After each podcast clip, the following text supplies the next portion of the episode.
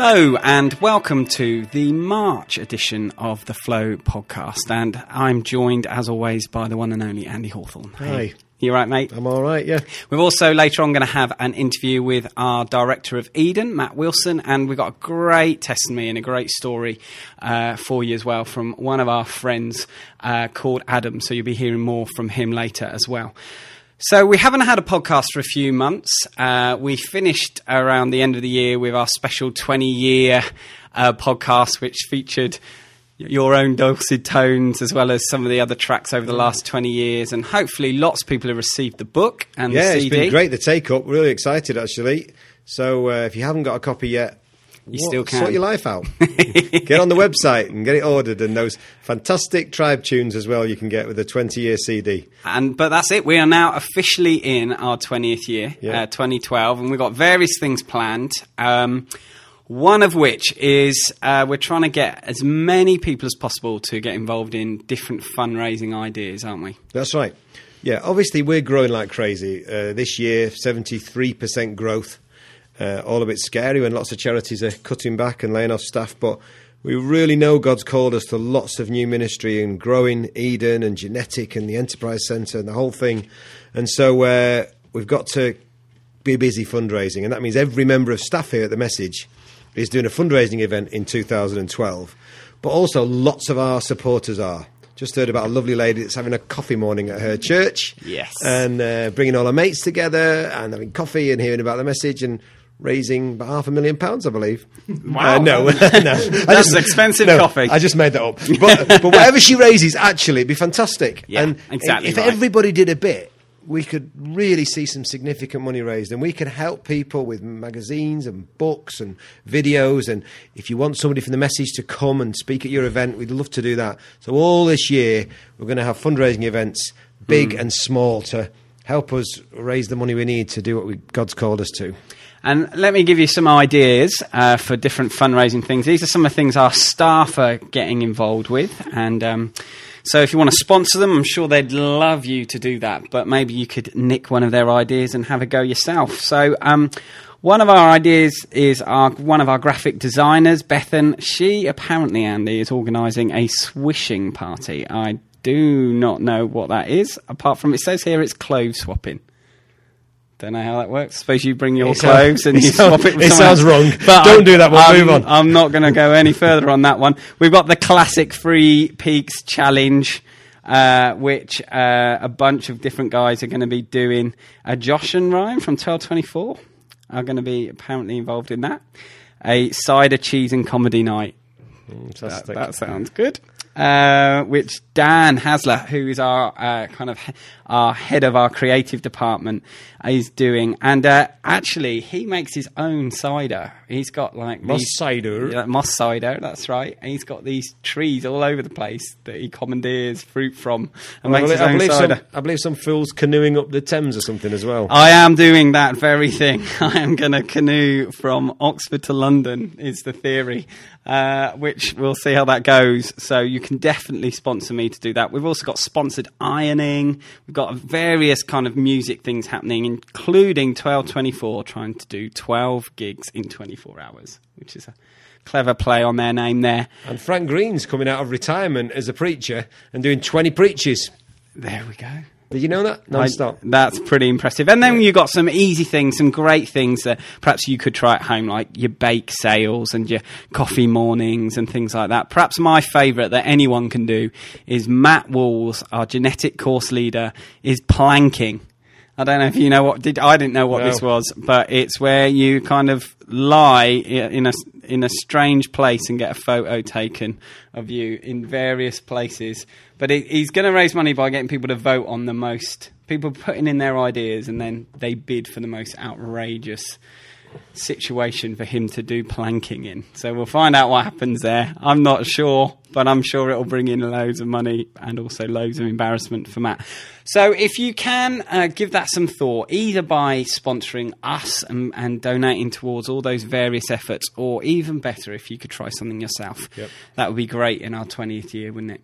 Yep, absolutely. And uh, you've had a, a great month and some really exciting things God's been doing. And tell us a little bit about your month, mate. Yeah, I'm just trying to think. Um, four weeks ago, um, tomorrow, I went to uh, India. Okay. And I've wanted to go to India for years. My wife's been, and we support various projects out there. You know, we uh, we give, and God said to us, we're, we're, we're convinced that our focus, our priority needs to be urban youth in the UK, but we must be generous towards the poorest of the poor. So we raise funds for uh, some orphanages and schools, and we've built a few churches in India. And Yeah. I've wanted to go for years and see. I've seen the photos, so I was able to go and visit some of that, but also speak to compassion leaders. We have this great link with Compassion, the child sponsorship charity Yeah. in Calcutta, and then uh, go down to Kerala and speak in a Bible school where Gospel for Asia, amazing organisation founded by this guy KP Yohannan, who came to Christ through our friend George Verwer in the Yeah. 60s. You know, Mad George went into his village, preached the gospel, and KP Yohannan came to Christ. And, and uh, OM, Operation Mobilisation, took him on at 16 as a missionary and sent him to the literally the hardest mission field in the world then, up in northern India. Yeah. And he'd go from village to village, planting a church in one village, being stoned and run out of the next village, and revival would break out, and or they'd sleep in ditches, and just amazing, amazing stories. But after about six years, he realised God was doing some good things, but there were half a million unreached villages in India. And he's like me, and I've got three mates with me going around doing this mission. We're not going to do that. Uh, we need to go into multiplication. It's so fascinating because this is a bit how we feel at the message at the moment. absolutely. You know, it's great what's happening in Manchester. We're reaching 100,000 young people, but we're not going to change a nation. With all the resources we've got, we've got to go into multiplication. Mm. We've got to see multiplying Edens, multiplying bands, multiplying enterprise. And so he did it. He's founded his first Bible school Yeah. to start training Indian guys, most of them who were converted Hindus, to go out as he went out to these villages. He now has um, 74 of these Bible schools and uh, 15,000 missionaries, and they've planted over 20,000 churches, baptized 2.4 million people. Just amazing. and That's it's, fantastic. Oh, it's loopy what's happening. And this is, you know, India. It's just incredible move of God. And uh, it- so I was there, supposed to be teaching these guys how to do mission.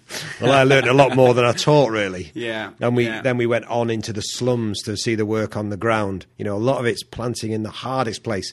And in fact, I spent a few days in the the slums in Mumbai where Slumdog Millionaire was Oh, yeah. filmed. Yeah, yeah. And it's the most populous place on earth, just about. You know, Mumbai has 20 million people crowded in. So you can't have big church buildings because there's no space. Yeah. There's, so it's little house churches crowded in, crying out to God, and, and they treat you like such an honoured guest, and you feel so humbled.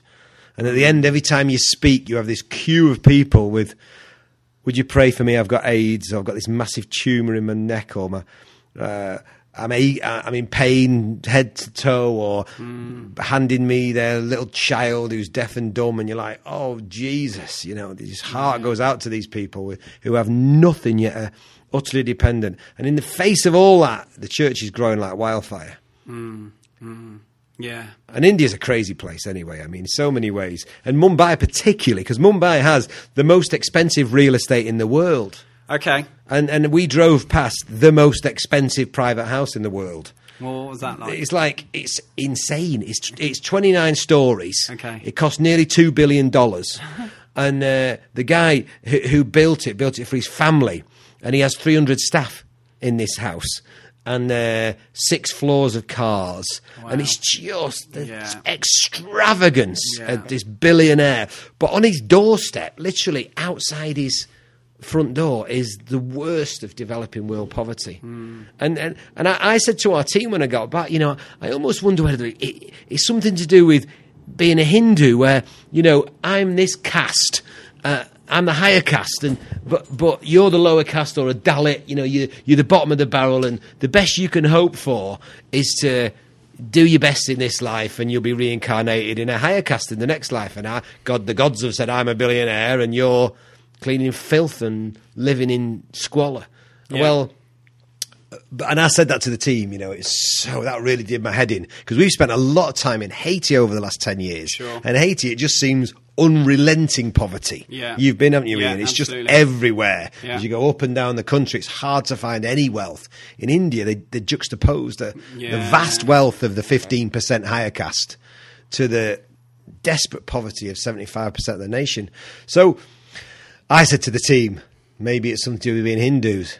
As soon as I said that, I got two emails in my inbox. Yeah. One was from a guy inviting me to go out to this fabulous, um, to go to Bordeaux, this fabulous um, wine tasting and fine, lavish food and Yeah, blah, yeah. blah, blah. I'm, I'm not going to go, but Yeah. uh, the other email came in straight after it was from a, one of our contacts in, in Haiti saying, I can't feed my children. I've got a feeding Mm. program. I've got kids who haven't eaten for six days. I'm sorry to to beg, but we're desperate. We're, there's people dying. Yeah. And and I thought, you know, I- I think I'm outliving those two worlds. Yeah. I've got my lovely house and my car and and Yeah. food in my belly and, and, and I touch the poor and it breaks my heart. But then I come back into my world and and uh, I just want God to break my heart more. And we just had a meeting literally an hour ago where we say we want to do so much more, challenging people and giving, and we want to live with what we believe God said. Our focus, our priority, our energies is urban poor, the poorest people in the UK, but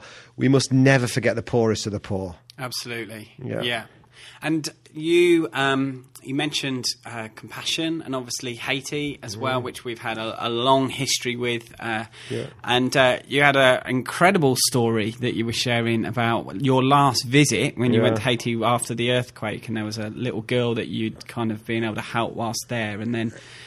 A friend of ours who was in Haiti recently was sharing a story about that, wasn't he? Yeah, yeah. We went out to Haiti a week after the earthquake. Uh, it was a wacky thing. We just got on a plane, got a load of medical provisions and food, and flew out there and managed to blag our way onto an aid flight and flew into Port-au-Prince, not knowing where we were going to sleep or anything, and just wanting to help. Um, and we landed, and somebody gave us a truck, which we used to cart round these people with broken backs, and Yeah. it was just an amazing time, really. And and uh, but w- one of the most heart wrenching things was we went to this island called La Gonâve, and uh, just take some of the medical provisions over, and, and uh, we met a little girl there who'd been under the rubble for three days, tiny Yeah. scrap, and her feet were just smashed in. And we've got a video. People may remember we showed the video. It's you know it was quite harrowing, and. Uh, just as we were carrying this little girl, thinking, what we're going to do with this girl, a, a MAF plane, you know, MAF are amazing. Yeah, they they fly are. into the most dangerous places in this little uh, propeller job. So we carried the girl onto the plane and said, could you take us over to Port-au-Prince? We were praying all the way, God, let there be orthopedic surgeons there that can help this girl. And, and we landed, and I kid you not, you know, this is a week after the earthquake. Port-au-Prince airport's like a disaster zone. People running everywhere with, with um, stretchers and fighter planes coming in, and it was just madness. But as we got down from our little plane with this girl in our hands, there were, there were doctors there gowned up. And we said, Oh, hi, what are you doing here? And they said, Oh, we're orthopedic surgeons. We're a team. We've just flown in from the States. Incredible. And we said, Could you do anything with this one? And uh, they said, Wow, that's what we came for. Yeah. And so within five minutes, they had her on a drip. And then they, they flew her off to this hospital to get operated on. And it was just an amazing God thing. One of several miracles that happened during that week. Uh, the story gets better because about three months ago, Justin, who went out with us, had been back to Haiti and was sat at Port-au-Prince airport. Um, and he was just waiting for his plane to fly him out uh, back to the UK. And uh, he sat next to this American guy. And they said, Oh, what are you doing here? And he said, Oh, I'm a doctor. I've set up a prosthetic limb uh, thing um, Yeah. ministry Yeah. in on La Gonâve. And Justin said, "Oh, you work on La Gonâve?" And the guy said, "Oh, yes, I, I flew in a week after the earthquake with a team of orthopedic surgeons. And as soon as we landed on the runway, somebody handed us this little girl, and and we operated on her. And I was so broken by this little girl that I've been provoked to start working on the island. And now we've got this." Clinic giving people who lost their limbs in the earthquake prosthetic limbs. And we were like, amazing.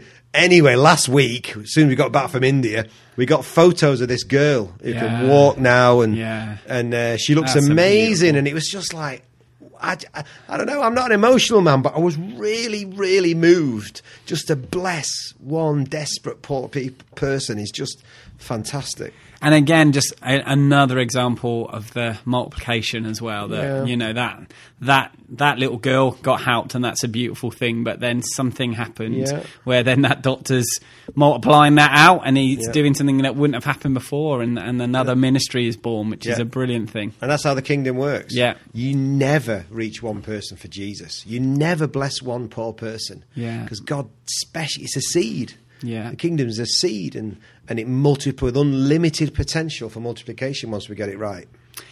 And so for us here back back home in Manchester, one of our big plans for multiplication, of course, is we're just longing to see these uh, businesses Yeah. being a, a vehicle for that through the enterprise centre, and we're exciting times with that. And where are we up to? Give us an update. Well, I mean, getting these businesses going, which is, is discipleship for young men and women who've come to Christ, so they have a real job, earning real money and real bonuses if they succeed, and and they're part of our team life here in Manchester, and it's becoming ever more urgent Yeah. as we see more and more young offenders come to Christ. Yeah, we just absolutely. had the over the weekend. We've had the fantastic story of the lad who was literally the biggest nightmare that perhaps this ministry's ever had, and that is saying something. Yeah. in Benchill Yeah, he was a local tearaway and 10 years old he was smoking weed and skinning up in our meetings and by the time he was 12 or 13 he was robbing the eden team's houses and the cars and he's just a little scrap of a thing malnourished and,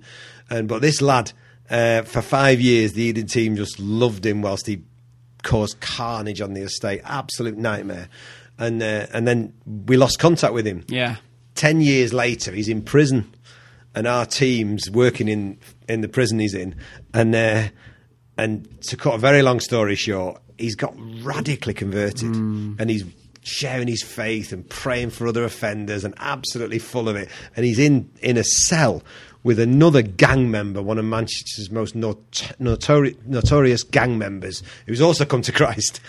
When these guys come out, we want to have a job for them, we want to have a house for them, we want to Yeah. be all over them to help them so they don't fall back into that old lifestyle. So we're going for it. We we've raised almost a million pounds so far. Okay. Amazing in the last year. Yeah. So totally refurbish the building next door, and we're just at the tender stage. which is what. What do you mean? What does that mean? Just in case like- you're not a builder and Oh, you right. don't know. Yeah, it means we get a series of builders, construction companies to all bid in. Okay. And so six of them are throwing their hat in the ring, and we're going to pray we choose the best one. Yeah. And, uh, and then they'll start building in April. And Okay. now, now we've got to raise a load of money just for the first three years. By year four, we're believing that these business- businesses will generate enough income to be self sufficient. Yeah. But we've got the first three years to get over. But God's going to provide. The same God who provided a million pound for the building uh, is going to provide the, the money for that. But it's exciting. And so, when are we hoping to have the building finished, or businesses starting, and young people being discipled? And, and when when when's we're hoping to see that begin to Well, happen? we're even before the building's finished. The building, hopefully, if all goes according to plan, will be finished in September. Yeah. But even before then, we, we're, we're launching a garden maintenance business and a contract cleaning business, um, and we're looking for business leaders. so they're not the ex-offenders, No, business leaders. They're Christians who have a heart for mentoring, but are also entrepreneurs in their own right, can Yeah. build a business. We'll give them all sorts of support and encouragement, but they can build a business and succeed and employ ex offenders and at risk young people who would have no chance of getting a job otherwise. So we've got a couple of vacancies at the moment. Yeah, if you're on our website, there's numbers of vacancies. We're obviously staffing up now for the enterprise centre. So absolutely, and, and if you know anybody, spread the word who you think could do that job. Because really, uh, Frank Green's directing the project and doing a great job. But really, the businesses are going to stand or fall by these leaders who we bring in over the next few months. Yeah, brilliant. And one of my favourite multiplication stories, I think, uh, I heard this month was uh, Tony at yeah, Prayer Day, and that, that was a, that was a great moment, wasn't it? When Mega. he got up and Yeah. he's this guy, like, like covered in tattoos, big, kind of, you know, looks like he could be a builder himself, sort of thing, uh, from from the Buttershaw estate, which is in Bradford. Tell tell us a little bit about what he was sharing. Oh, it was great. I mean, it was in a way it was Eden bottled because yeah, uh, Tony's amazing and absolute passionate Jesus follower, part of our Eden team now, living on the estate. But he became a Christian through his daughter Emma, who met the Eden team, came to Christ, was baptized, and uh, she managed to get her dad to go along to her baptism service, thinking, well, I need to go find out what Emma's getting into now. This is all a bit scary. Yeah. Radically met Jesus. So he then became a Christian. His wife became a Christian. He's now the CAP worker. Uh, You know, the Christians Christians, Against Against, Poverty, Poverty, yeah. debt relief. So she's working for CAP. He's on the Eden team. He's all the other kids have become Christians, and it's just an amazing, you know, real rough, tough family. And he's got this his history of drugs and neglect, and now he's just this beautiful man of God. And you think, you know what? If that's all we'd seen in the last twenty years, we could rejoice. But we've seen that multiple thousands of times, so it's great. Yeah, that's that's fantastic. Um, any, anything else this month then that has kind of uh, been a highlight for you? Well, this, you know, God was so on our case about poorest to the poor. And I remember, so I came back from India and I was just bombarded with all these stories of these different projects. And y- you came out with us a couple of years ago, Ian. You remember going to that prison in Port-au-Prince? Yeah. We went into a prison in Port-au-Prince and, and it was just a desperate place, like, you know, 25 women in these tiny cells with pots for the latrines. And it was awful, wasn't it? Yeah. and uh, stinking, horrible prison, and and uh, no no sanitation, and and so we set up a program anyway that we fund. Uh, t- Doing sanitary packs for these girls every month, but also Bible study. And another email, I haven't heard from this guy for a few months. Another email came in straight on the back of the one with the little girl from Haiti about all these women who are becoming Christians in this prison and, and getting, uh, uh, getting helped and supported and, uh, you know, advocacy to get them the, the release those who deserve it. Because So- many of them are inside because they've resisted rape and Yep. things like that, isn't it? I mean, it's yeah. they It's should not be there. Yeah, yeah. Definitely. So, so that was great, and and we're obviously uh, we've got some um, guys from Uganda over at the moment uh, who support us in prayer, and uh, they're inspiring us. But I tell you, the moment that I perhaps remember from the last month, so I came back from India all fired up, and we're going to go, and we're going to make urban youth more focused than ever, but we're never going to forget the poorest of the poor. And uh, I know that's not going to really happen unless we see more prayer. And this lovely guy, John, who came over from India, um, very gracious, gentle guy, but he said, um, he said, "Oh, it's so lovely to be here." And I remember my first trip to the UK, and you know, it was your missionaries that came to Uganda, and I wouldn't be here if it wasn't for this country. Blah blah blah. And he said, he said, "But I must say, it was a bit of a disappointment when I came over." To the UK and realised how fat you all were, and I'm like, oh, thanks a lot. not too bad, am I? and, and he said, no, not fat, but fat spiritually. Yeah. You're all, uh, uh, and he said, it's almost like you got fat in your arteries. Yeah. And then he said this the reason you can't tarry in the presence of the Lord is because you got fat in your arteries and you can't really flow. And I'm like, oh no, hmm. because of all the materialism and all the trappings of wealth that Yeah. go with living where we do, you know. And I, I'm thinking, I'm not a rich person, but I am fabulously rich compared to the vast majority of people on this planet. And that stuff can, if you're not careful, it can just chip away at your spiritual walk and mean that you hmm. can't tarry in the presence of the Lord, as John said. Yeah. And man, I was challenged by that. and and many many of uh, people listening will know that prayer is a big part of who we are and what we're about. And one of the ways that we express that is we're involved with this um, amazing thing called Prayer Storm, Yeah. and we've had James in the past who kind of heads that up and uh, who's our prayer coordinator here at the Message as well. And talk a little bit about that. We've got one coming up next month on the. Let me just have a look on here. 10th of March. Uh, so that's uh, definitely if you are in the Manchester region, you want to get along to, Mm. to that prayer storm and, and learn what it is to tarry in the presence of God because Yeah. it is an amazing place to be, isn't it? Yes. Just And it's- passionate it's- prayer taking place. It's youth led. James is a young guy with a great passion. He's leading it, so it's youth led, and uh, it's amazing. It's Yeah. just it, and it. So much of our growth, I believe, is being fueled through that movement, and we're trying to get a, a, a bigger and better rhythm of prayer here at the message as well. Mm. Anybody who, who loves to pray, just email us and we can get you the requests in. But you could also maybe pass through our building and pray for us as well. We have a, a prayer room right at the centre of the building. Yeah, absolutely. Um, and so, if you want to find out more about Prayerstorm, you can visit their website, which is prayerstorm.org, and that will give you the address and the details. But it's 10th of March here in Manchester at the Lighthouse Church Yeah. in Manchester. near Salford. Yeah. One more thing I just wanted to say. I think um, I know you've been intimately involved with this as well, Ian. But schools work is the absolute bedrock of who we are. And obviously, we were born out of a funny Yes. schools band called Worldwide Message Tribe who trucked round schools for, for lots of years. And we now have three bands and a theatre company doing the same thing, going in schools week in, week out. But one of the things that uh, we really feel in the next five years we want to believe for is that we could visit every high school in Manchester. There's 150 odd high schools. Yeah. Um, that we could at least spend a week in every high school, relevantly, sensitively presenting the Christian faith.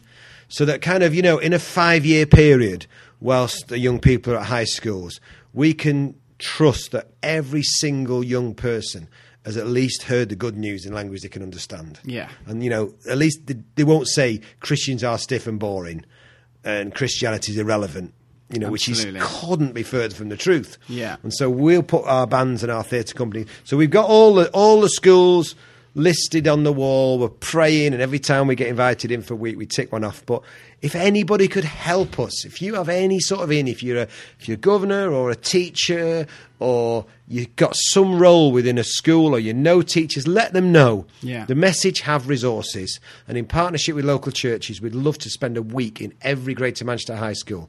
And and if you're listening to this podcast, will you pray for open doors? Hmm. When we go in a school, it, it literally changes the atmosphere. It changes lots of lives, but the atmosphere changes because the good news is being relevantly presented and, and the love of Christ is starting to spill out. And we've regularly had teachers to say, that was just the most amazing week. There was no fighting, there was no, the kids were greatly behaved. It was just a, a we want that for every high school in Manchester. And we also want to see loads and loads of them discover Jesus and connect with local churches. So, Absolutely, and and that link with the local church is so important Yeah. as well, isn't it? And I know one of the things that we're hoping to do, and that you'll keep your eye on our website because this will sort of appear on our website, is uh, just to try and get people to adopt their local school, and uh, so we'll have all those schools kind of listed, Yeah. and you can see which is your local school, and you can at very least start praying for it. Perhaps that's something you would want to give towards, but once we get to that place where we're like we've got an opportunity maybe to, to go into that school you'll be you'll know about it and as a local church you guys will be kind of partnering with us Mm. on that and things like that so we really really want to get into each of those schools but also Yeah. we want to do that with with local churches in Yeah, partnership don't we brilliant. Can I tell you one more thing that Yeah, happened this last month? I was just thinking. I was in London at this uh, this meeting of chief executives of charities, um, and uh, but they'd got this guy in um, called Simon Marcus who who let us know he wasn't a Christian, but he's on the riots committee. Oh, so yeah, there's a committee been put forward together to put together by the government Yeah. to basically travel the length and breadth of the country. Where are all the riots? How can we make sure this doesn't happen again? Basically, Yeah. you know the terrible riots that took place uh, last summer. And he said two amazing things to these Christian leaders. The first thing he said was, Well, I've got to say that there is one thing that blows all our statistics apart. And he said, and it's this that when um, he called them a nihilistic, misogynistic, violent gang member comes to faith, everything changes. Yeah. And it's massive. It's Yeah. it's so different from all these inputs of different social services. There's nothing like a gang member coming to faith, he said. And the second thing he said is there's an X factor, he called it. There's an X factor in terms of estates around the country that by rights should have had rioting.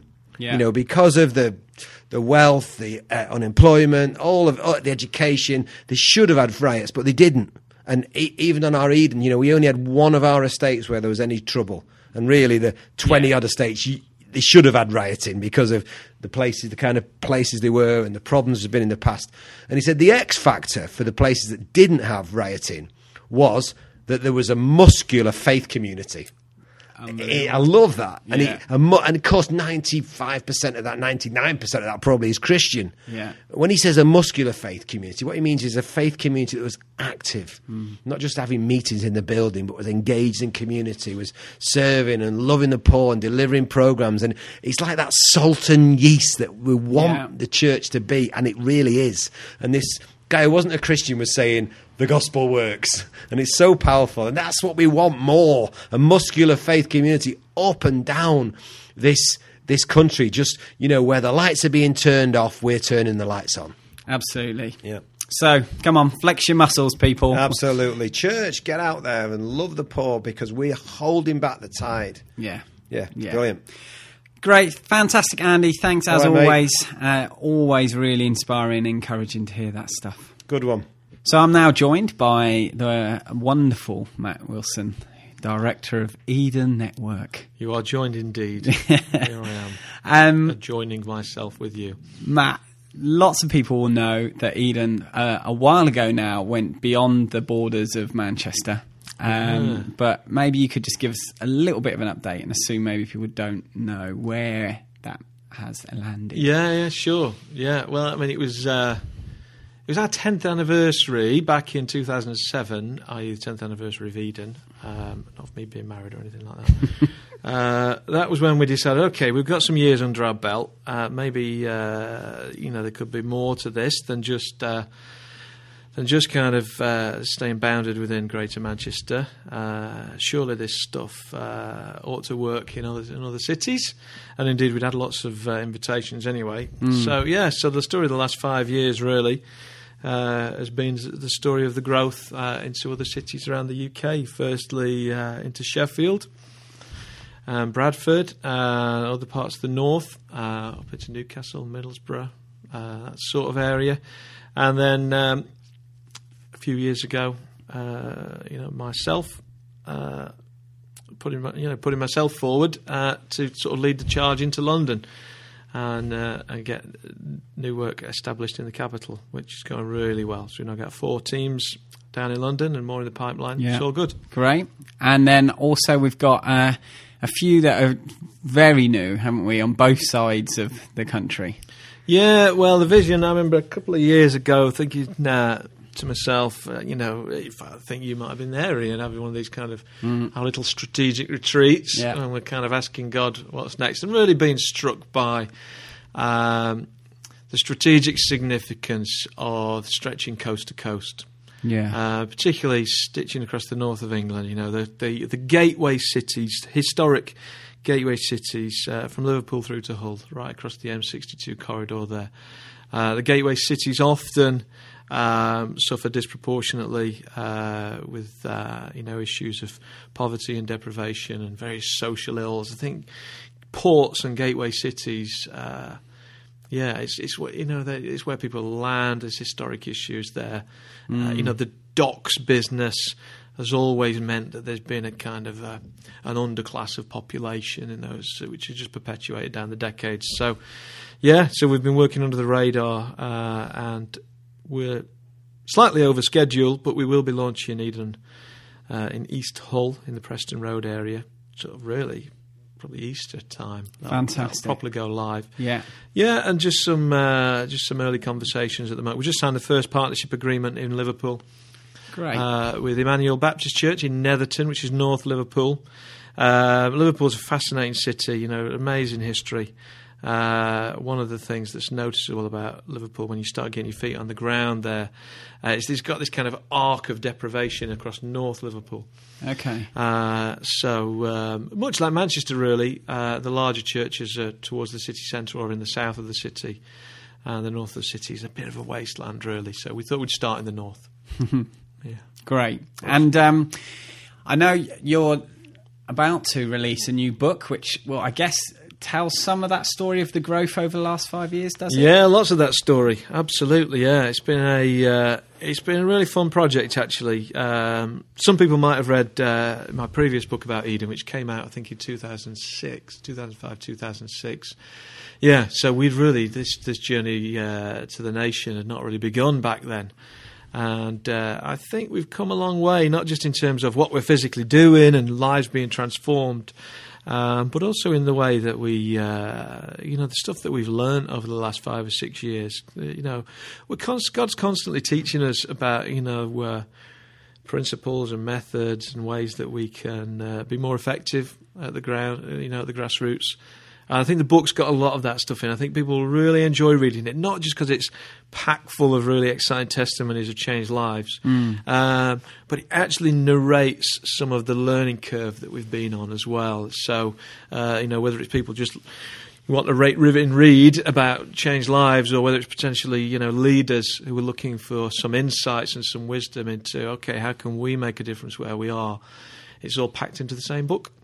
Fantastic. And when's that? When's that going to be available for people to get their hands on? Um, sort of Easter, back end of March. Uh, you know, people who are at Spring Harvest will hopefully see it in the bookshop. Uh, and uh, yeah, we could, we're taking pre-orders. I think now in terms of you know the message mail order department.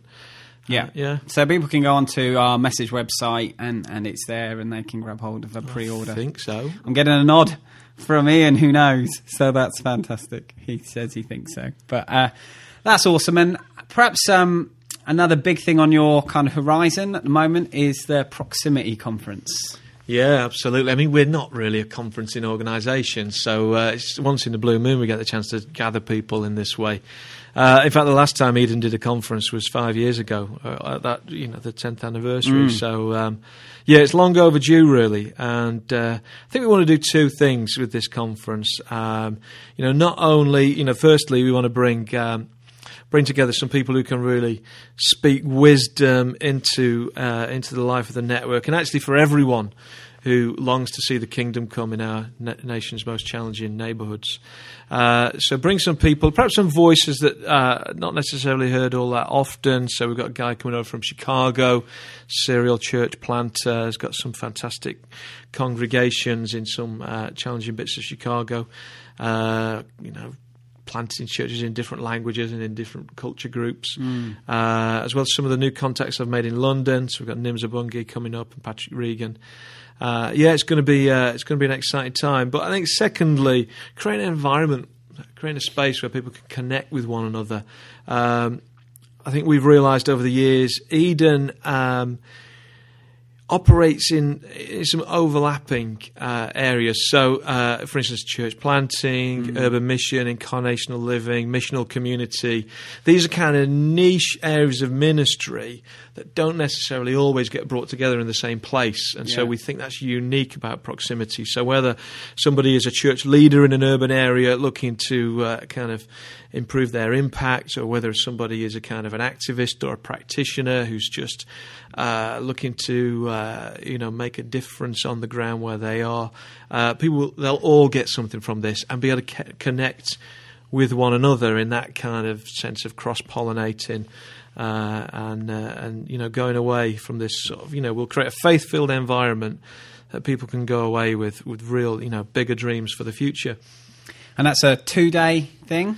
It's a two day thing, although it's very flexible. Uh, it's over a Friday and a Saturday, so the whole thing, um, you know, we want to make it really easy for people to get what they need to get out of the conference. So if that means just coming along for one of the two days, um, it's got a fantastic streams program, Yeah. um, you know, including uh, you know some grassroots stuff around uh, urban church and missional communities, urban theology. Um, also, just some great grassroots advice for uh, urban youth workers, that kind of thing. And that's you know nobody you don't be tied into a stream. People can pick and choose uh, what they want to hear from. Uh, we've got the fantastic Rend Collective Experiment. Yeah, great. Uh, who'll be geeing us along over that two days as well. So it'll be high energy. Um, yeah, it's not going to be a kind of a dry old conference. It'll be, and Andy's you know helping to host it, so uh, there'll be a lot of laughs along the way too. Yeah, it'll be good. Just tell us a little bit about um, Dave Ferguson, who you mentioned, who's from Chicago. Perhaps people may know about Nims and uh, Patrick, but Dave's probably a person people may or may not heard of. Yeah. Um, and we we've kind of met him over the years, haven't we? As we've been involved in various church planting things, but uh, a lot of wisdom and a lot of experience, like you said. Well, he's doing the stuff. I mean, Yeah. that's the main thing. We, uh, you know, the, the Message Trust has never really been known for being uh, great theorizers, have we? You know, what we're known for is getting is doing the stuff. Yeah. Uh, and, and Dave is a guy who's doing the stuff really, and. Uh, Perhaps where he's, uh, you know, he's known on a local level in Chicago for doing some fantastic multi-site church planting, uh, but then uh, across the USA, uh, he's increasingly uh, become influential through uh, what's called the Exponential Conference, which is a uh, I think the world's largest church planting conference. Uh, they gather about two thousand church planters every year, uh, and it's it's just going nuts. They're just seeing this out of control church planting. Uh, and uh, you know, as we know, the the best way to evangelize the world is through church planting. Hmm. Uh, you know, church plants by virtue of being fresh starts have to see the lost one to Christ. Absolutely. Uh, and uh, they're incredibly missional, energetic places to be. And uh, whilst you know Eden, maybe uh, perhaps more than half of what we do is with existing congregations. Uh, we definitely see that church planting is part of our vocation. There are some neighbourhoods that sadly just do not have viable local churches that we can partner with. Uh, you know, where there's vision or where there's a willingness to embrace the kind of change agenda that that community might need, and so uh, church planting is part of it. And I'm excited as I travel around that um, church planting is back on the agenda up and down the UK. Um, it's taken off. I mean, the two years I spent in London, particularly with HTB, Yeah. um, there's a tremendous appetite for it because it gets results. Yeah. It, the Diocese of London are mad for it. And I guess You it, don't and it hear that so, phrase very often. Here's a, Diocese of London, I'm mad for it. Only a Mancunian could say that. Sorry. You know when you say something and then you think back on it. Anyway. And it looks so different in, in different environments Mm. as well, doesn't it? Church planting, like you say, and and um, tell us a little bit actually, because one of the things I guess we've been thinking and talking about, um, Eden's always had very clear kind of parameters, I guess, of what what makes something Eden, Mm. Yeah. and there's always been a you know very clear number of distinctives that you had but but right. we also know there's a lot of people are saying we love this heart and we love we love what this looks like but perhaps we don't quite fit because we're not exclusively youth or Yeah, we're not yeah, in yeah. that bottom 10% and No. you've been thinking around that a little bit haven't you recently We've always been very good at saying no. Uh, so a few years ago, that would have, you know, translated into this very tight geographic uh, kind of calling that we sensed towards Greater Manchester, and then we sort of lifted that restriction and we said, actually. Uh, all the densely populated urban areas around the UK, we really want to be able to make a difference in. Yeah, but it's still, it's not Eden doesn't feel. Um, whilst we acknowledge that there is uh, such a thing as rural poverty, and it is just as biting, you know, in the Welsh Yeah. valleys Yeah. uh, as it is in you know the big urban centres. Um, we don't necessarily feel like that's our calling, but there may be things uh, that we've learnt along the way. Um, which somebody who is just to kind of continue that example, if somebody is based in the Welsh valleys or maybe in some seaside town, you know, yeah Clacton on Sea, I think, is the number one most deprived place in the UK at the moment, or a little corner of it anyway. Uh, yeah, so what? And by saying no, what's the kingdom outcome? yeah Uh, that's the thing that's really been bugging me. Uh, because I think there are a number of people that we've had to say, you know what, we've got such limited resources uh, and we've got such limited time that we're just going to have to keep it tight on this vision that we feel God's given us. So sorry we can't help you. Uh, but then a few years down the line, you hear some stories, you hear some feedback saying, oh, you know, maybe uh, that particular. Uh, you know that particular project lost its momentum, went into inertia, or or just ploughed on ahead anyway and got into problems and, and it got messy. And uh, I don't want either of those things to happen, really. So uh, so yeah, at proximity uh, in May, we're going to be uh, we're going to be launching a new associate scheme uh, where. Uh, wherever you are in the country, uh, if you've got really this heart for longing to see the kingdom come in disadvantaged neighbourhoods, then there ought to be something, some way that you can connect with Eden that's in some way going to add some value to what you're doing. yeah Uh, absolutely and in, either if that's in some small way or some big way, we want to be able to. I think that's the simple thing. Somehow we want to be able to add value, whether it's making our training resources more accessible, uh, whether it's just the way we do project management and reporting, um, whether it's just being part of feeling, you know, even coming up to Manchester on one of our monthly prayer days and just coming, being welcomed into that atmosphere of faith and listening to some of the testimonies. Uh, Yeah. There's lots of ways that we think we might be able to do that. Great. And so, particularly if you're from somewhere in Cornwall or or Clacton, um, people can start to make some sort of contact and should be coming to proximity because that'd be a great first Yeah. place to do that. Yeah, perfect. Yeah, great. Um, the other really exciting thing that's happened in, in your world um, is the launch of a new Eden bus. Yeah. And that's been kind of in the pipeline for a while. It's finally Yeah. happened. Yeah, the big tangerine. yeah. Yeah. Um, I mean, tell us a little bit about uh, what that looks like and some of the changes, and uh, and also kind of what you're hoping to see. The It, it, yeah, be. it is very, very fulfilling for me. Uh, only because um, it, it takes me right back to when we first started Eden. Uh, I, I remember having this myself and uh, a guy called Mark Smethurst, who was the uh, team leader of Eden Wythenshawe, uh, having this harebrained idea that we were going to get this double decker bus to Wythenshawe for a couple of weeks of uh, of mission uh, on the local estates, and uh, we got this bus. I don't know where it came from. This double decker, white double decker bus.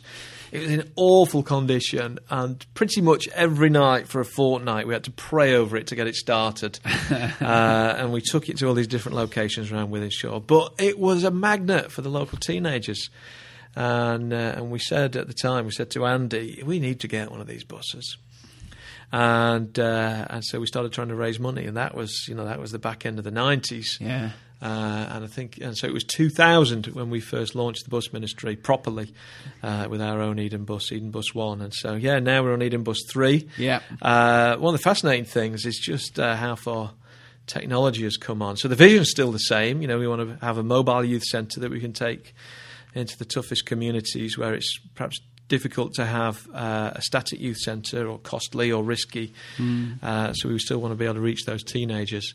But uh, yeah, I mean, it's not cost us a penny more than it cost to fit out that original bus 12 years ago. Uh, and yet, this, you know, it's, I think the, I think the phrase is pimped. Uh, you know, it's a really mint bus. Uh, it looks the part. I mean, it's a bit of a tank, you know, it's a ex, what we call in Manchester, an ex magic bus. Okay, So yeah. that means it's a big six wheeler that used to truck up and down Oxford Road carrying students to and from the university for 50p. uh, yeah, but it's brilliant and uh, it, it's got a, you know, it's more reliable, it's got a better range. We're taking it up to Bolton, taking it out to Liverpool. Uh, shortly, hopefully, we'll be commencing in Warrington and out Stockport as well. So, uh, yeah. So Great, exciting, and, and can uh, listeners get any kind of pictures of that? Have we posted those anywhere? Or There was a little feature about it in Flow magazine. I imagine Right. at some point we'll do a little video or something like that. yeah, Yeah, yeah. fantastic. It's Yeah. also on the web as well, I think. So Right. that's really exciting. And Yeah. are you looking for areas and projects? Is, I mean, if people are like, we'd love to have an Eden bus come to us. We live in Greater Manchester, or even maybe a little further afield in Yeah, Warrington. the, the way we're working it is, um, you know, either uh, local church partners can hire it for a, a term. You know, Okay. once a week, uh, we'll bring the bus over to your neighbourhood. Um, we'd really try and encourage the churches to. Uh, we'll help them to recruit and train their own volunteers, but it's about releasing local uh, capacity to reach the local community.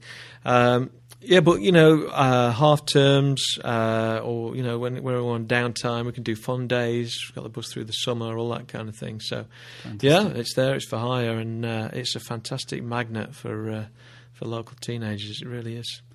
Great. So I think it's fair to say a lot going on in the world of Matt Wilson at the moment. It's all good. it is all good. So if you want to find out any more about the Proximity Conference, um, the Eden website is that the best place for people to That go? is definitely the best place for that. Which is the eden-network.org. There you are, you've got Yes. it, yeah. It was or just Google Eden Network. That's Yeah. Yeah. fantastic. Um, or people, if people, I think people can follow me on Twitter. yeah, yeah, Uh, What, yeah. yeah. What are you at? I'm at Matt Wilson, Great. except for the L of Wilson is a number one and the O of Wilson is a zero. Again, I'm sure if they search Matt Wilson, they'll see your smiling face and Something like figure that, it yeah, out. So that's brilliant. Thanks, Matt. Thanks for joining us. Hey, thanks for having me. Cool. Always a pleasure, never a chore. We're joined now by Adam, and um, great to have you here. Thanks for for uh, coming and chatting to us, mate. And uh, hopefully, we're going to just get to hear a little bit of your story. Now, some people may have read your story because you're in the Flow magazine, and also you're you know, you in the twentieth book as well. So if Yeah, people have got yeah. got the twentieth book, uh, they might have read your story. But perhaps for those that haven't uh, heard it, maybe tell us a little bit about how you came in touch with with the message, and what a part that played in you reconnecting with God as well. Yeah, well, um, I you know I first came to Christ about five and a half years ago. Um, obviously, I had a lifetime of broken home. You know, went through the whole, uh, went got deeply involved with drugs, um, gun crime, violence, and uh, I, I, my life was a mess. Uh, spiraled out of control. My family didn't want to know me. They washed their hands with me, and uh, I had some guys wanted to kidnap me and uh, take me away and never to be seen again. So I, I, I, I moved away to Newcastle, and um, it was there that I had an, an encounter with the Holy Spirit. Um, people tried telling me about God. I didn't want to know. I just I, I, I had to have that supernatural encounter Yeah. with God for me to believe, to open my eyes, and um, it was been up, up and down since then. You know, I was used to a lifestyle for for a very long time, and there was times I've had quite a few big mess ups. And the last one was just before I moved back to to Manchester, where um, I was in Newcastle Crown Court.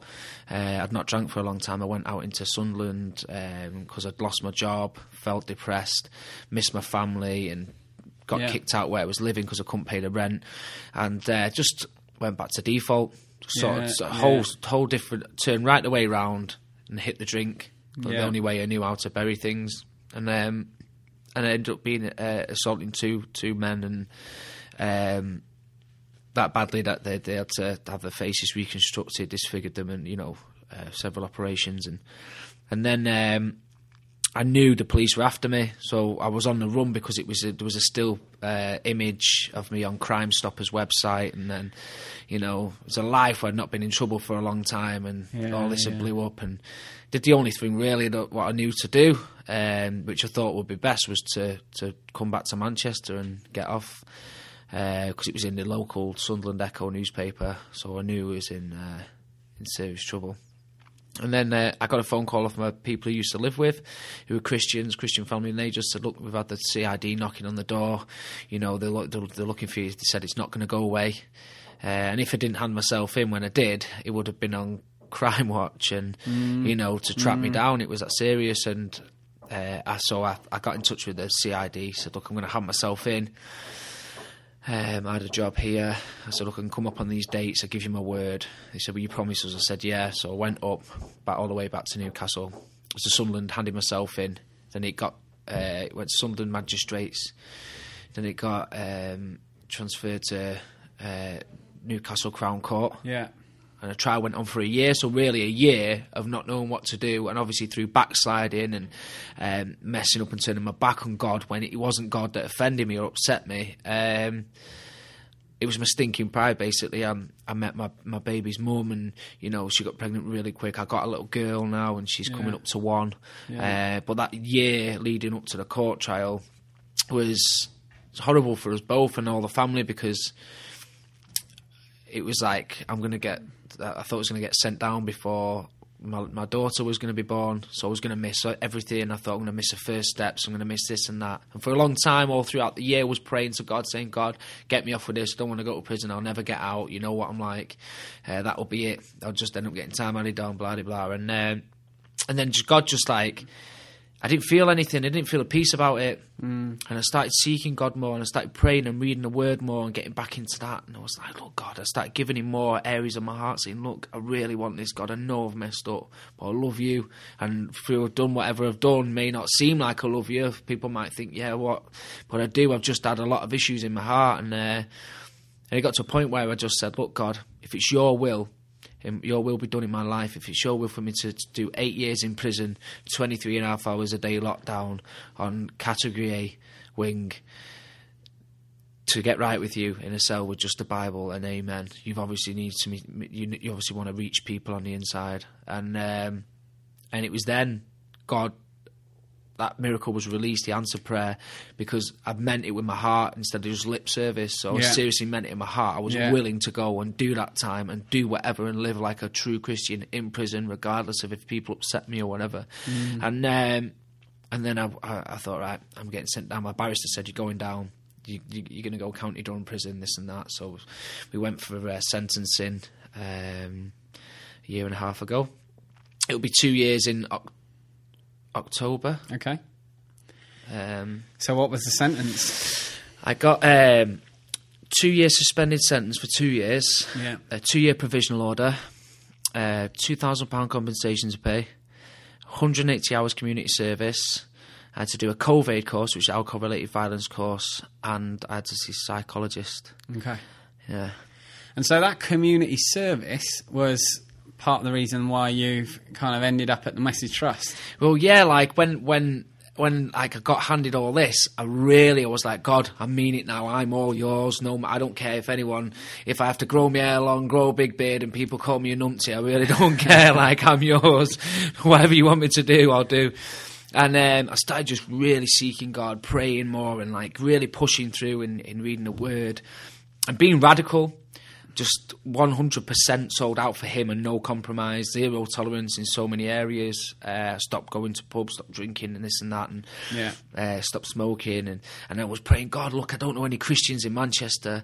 I'm back here now. I'm back here for good. I believe you called me back here because it was actually a prophecy over my life in 2007 that I'd be back in Manchester and God's going Okay. to use me Yeah. um, which was amazing. and um, so I was praying, God, look, put me around passionate, on fire Christians that love you with all their heart and that are going for you, um, that are running the race.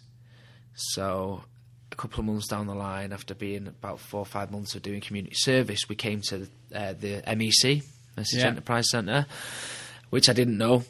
At Which all. at the time was just this abandoned building that the Message Yeah. Trust next door had bought and wanted to turn into this this thing that you were there to, as community service, to kind of clean it up, right, and clear it out. Okay. Yeah. When we first got there, I looked at it and thought, oh no. and um, but at that time, I'd, I'd I'd started for the last couple of months before we came here. I started giving people the gospel and community service, like Yeah. tough, like hard criminals, you know, and uh, just telling them Jesus loves them and I, I live for God and that's it, you know. And um, and then we was here and I spoke to my friend. I said, "Have you have you heard of a place called the Message?"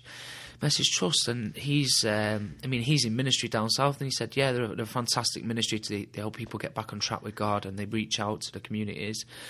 And but four weeks before that, I felt God saying to me, "Go next door and speak to somebody." So I'm thinking, why on earth would you want me to go next door and talk to some random person? Because I didn't have a clue what the message were or what they were about. Yeah. So like the fourth time God spoke to me about that was just after I spoke to my friend on the phone, and um, they wouldn't they wouldn't actually let anybody in to even to use the toilets. Uh, the the supervisor on probation. So Yeah. I was like, right, God, you're gonna have to make a way for me then. So I walked up and I said, can I just go next door and speak to somebody? And he just the supervisor just said, yeah, take your high vis off and go. So I was like, that's a bit mad. They, they- they never Yeah. say that. They never let Yeah. anyone. So I went next door, um, shared a bit of my testimony with um, Andrea in reception, Yeah. and she uh, she called Matty Hawthorne from the uh, Reflex team Yeah. and um, came down, met me, uh, and then for a few weeks, then we started meeting up, giving me his number and that, took mine, and then I met Nick Shalavi through him and just built relationships with these guys, and obviously through that, I um, they helped me get, get me plugged into Ivy Church. Yeah. Um, God's really done a massive work, the last, especially the last year of my life. Uh, incredible, like fast track so much that I've missed through making silly decisions, and um, it's got me a pla- I'm in an amazing place with God now by His grace and by His love, and um, I'm just so grateful for for this ministry and for everybody who who works here because it's amazing work that you do uh, in in this nation. And so you've completed community service now and connected into a great church and God answered your prayer and you've met some passionate Christians who've really helped you move on and stuff. So what's happening right now in your life? What what's the next thing and what you're doing at the moment? Yeah, well, um, I felt God speak to me about starting a business up um, to to employ uh, these ex-offenders who are going to be coming to the uh, MEC when it's up and running. Yeah. Um, so when I felt God speak to me about that, it reminded me of a prophecy in 2008, which this prophetess said, I see a construction company, buildings, properties. Yeah. Um, so, you know, it reminded me of that. So I said, okay, God, the, these doors are opening now. You've got to tell somebody else. So, like a week or two later, I, Frank Green said to me, "Look, Adam, you know, I want to sit down and have a meeting with you to find out your dreams and your visions um, and what your goals are." So I met up with him and sat there, and he was trying to get it out of me, and I thought, I'm not getting it. You're not getting it out of me. I want to hear it from your mouth. it's for confirmation from God. So then he just said, Look, me and Andy Hawthorne feel that God spoke to us about you setting up a business, self-employed. Yeah. Um, to like run alongside these guys to help mentor them next door. And I just said, Well, I said, Yeah, that's exactly what God spoke to me about. So That's great. And, and we've always said, and, and people probably heard it out of Andy's very mouth, uh, you know, that our dream and our hope, uh, both with terms of kind of reflex of prisons ministry and MEC, but across, across all the stuff that we do really is that those young people that society see as the biggest problem will will become the, the greatest answer. And, and and in many ways that's it, isn't it? You know, for you, in lots of ways society would look at you and your past and say that kind of person is the reason our, our nation's got problems and yet now here you are Yeah. having God done amazing things in your life hopefully starting to become part of the answer and, and, and mentoring guys and being able to take take them further because you've walked that path yourself and all that kind of stuff which is great to hear so thanks, Adam, for coming and speaking to us. Uh, really encouraging to hear those stories. And if you want to find out more about us at the message and uh, some more stories, one of the ways you can do that is by going to our website, which is message.org.uk.